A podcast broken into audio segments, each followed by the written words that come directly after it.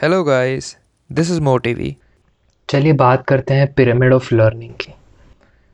अब pyramid of learning ऐसा एक कॉन्सेप्ट है जिसको अगर आप सही से यूज़ करोगे तो आप कोई भी चीज़ जल्दी सीख सकते हो और आपको वो ज़्यादा वक्त तक याद रहेगी।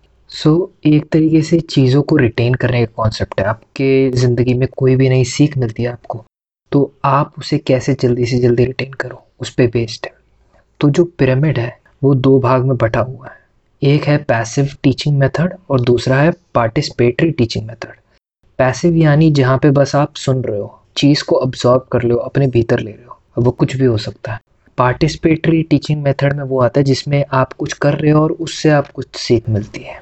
तो ज़्यादातर जब आप किसी चीज़ को करके सीखोगे, वो चीज़ आपको जल्दी समझ आएगी और ज़्यादा वक्त तक याद रहेगी पर जो आप पैसिवली समझ रहे हो, किसी और ने आपको बताया इसलिए सुन रहे हो समझ रहे हो वो आप जल्दी भूल जाते हो।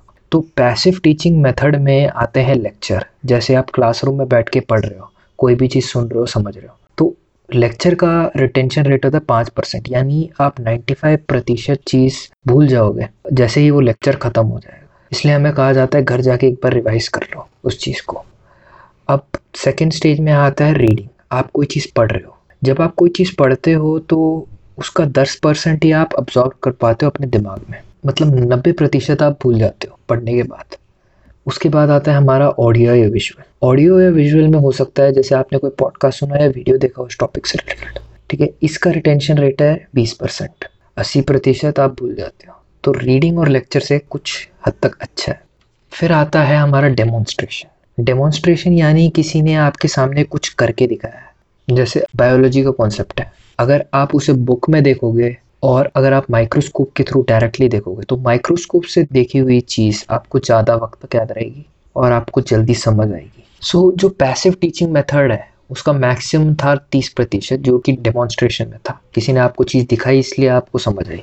इसमें इतना ज़्यादा लर्निंग रिटेंशन नहीं है। यानी कोई भी चीज़ आपको कम समझ आएगी और कम वक्त तक याद रहेगी। इससे बढ़िया जो चीज़ है वो है participatory teaching method participatory teaching method में पहली चीज़ जो आती है वो होता है डिस्कशन ग्रुप यानी आप किसी भी टॉपिक के बारे में डिस्कस करने बैठे। तो जब आप डिस्कस करते हो कोई चीज़ किसी के साथ तो अलग अलग पॉइंट ऑफ़ व्यू आते हैं आपके सामने और आपकी जो कॉन्सेप्ट की अंडरस्टैंडिंग है वो बढ़ जाती है। ठीक है? क्योंकि हर बंदा अलग तरीके से समझता है तो हर बंदे का अलग व्यू पॉइंट है। जब आप डिस्कस करते हो तो वो सारे व्यू पॉइंट आप समझ पाते हो। ठीक है? और अपने व्यू पॉइंट दूसरों को रख पाते हो। तो अपने व्यू पॉइंट एक्सप्रेस करना भी एक स्किल है। जो तभी हो सकती है जब आपकी किसी चीज़ में अंडरस्टैंडिंग अच्छी हो। तो जो डिस्कशन ग्रुप मेथड है, उसका रिटेंशन रेट है पचास प्रतिशत। पचास प्रतिशत आपको चीज़ समझ आती है, पचास प्रतिशत आप भूल जाते हो। ठीक है, जो कि किसी भी पैसिव टीचिंग मेथड से अच्छा है। एक चीज़ जो आपको याद रखनी है, कुछ हद तक पार्टिसिपेटरी टीचिंग मॉडल को इम्प्लीमेंट करने के लिए आपको पैसिव टीचिंग मेथड्स के थ्रू ही जाना पड़ेगा। अगला है प्रैक्टिस बाय डूइंग यानी आपने कोई चीज़ पढ़ी है, समझी है, देखी है ठीक है, अब आप उसे प्रैक्टिस कर रहे हो, लिख के देख रहे हो, समझ के देख रहे हो, उसे इम्प्लीमेंट कर रहे हो नॉलेज को रियल वर्ल्ड अपने अंदर, देख रहे हो कि ये सच में सही है कि नहीं, क्या ये गलत तो नहीं है, ठीक है तो इसका रिटेंशन रेट है सेवेंटी फाइव परसेंट यानी आप जब कोई चीज़ करते हो तो वो आपको पचहत्तर प्रतिशत याद रहती है, पच्चीस प्रतिशत आप भूल जाते हो, जो कि काफ़ी अच्छा है। एक कहावत भी है, अगर मैं पढ़ूँगा या सुनूँगा तो मैं भूल सकता हूँ। पर अगर मैं करूँगा तो मुझे सदियों तक याद रहेगी। अब आखिरी जो पार्टिसिपेटरी टीचिंग मेथड है, वो है टीच अदर्स जब आप दूसरों को सिखाते हो तो आपकी अंडरस्टैंडिंग इतनी ज़्यादा बढ़ जाती है कि इसका रिटेंशन रेट है नाइन्टी परसेंट यानी आप जब किसी को समझाते हो तो वो आपको बहुत अच्छी तरीके से समझा जाती है। क्योंकि आपको दूसरों को समझाने के लिए खुद अच्छे से इस चीज़ को समझना पड़ेगा।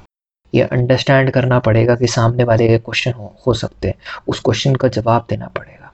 अगर आप क्वेश्चन का जवाब नहीं दे पाओगे तो आपको वापस ऊपर वाले स्टेजेस में जाना पड़ेगा लेक्चर्स अटेंड करने पड़े रीड करना पड़ेगा ऑडियो विजुअल देखने पड़ेगा डेमोन्स्ट्रेशन देखना पड़ेगा डिस्कस करना पड़ेगा। इन सारे स्टेजेस का आप फॉलो करोगे तो आप कोई भी चीज़ जल्दी और ज़्यादा वक्त तक याद रख सकते हो। ठीक है, कोई भी कॉन्सेप्ट आपके लिए समझना आसान हो जाएगा। तो आपको मेन जब भी कोई चीज़ सीख रहे हो तो पैसिव टीचिंग मेथड में से कोई भी एक या दो चीज़ पिक करिए।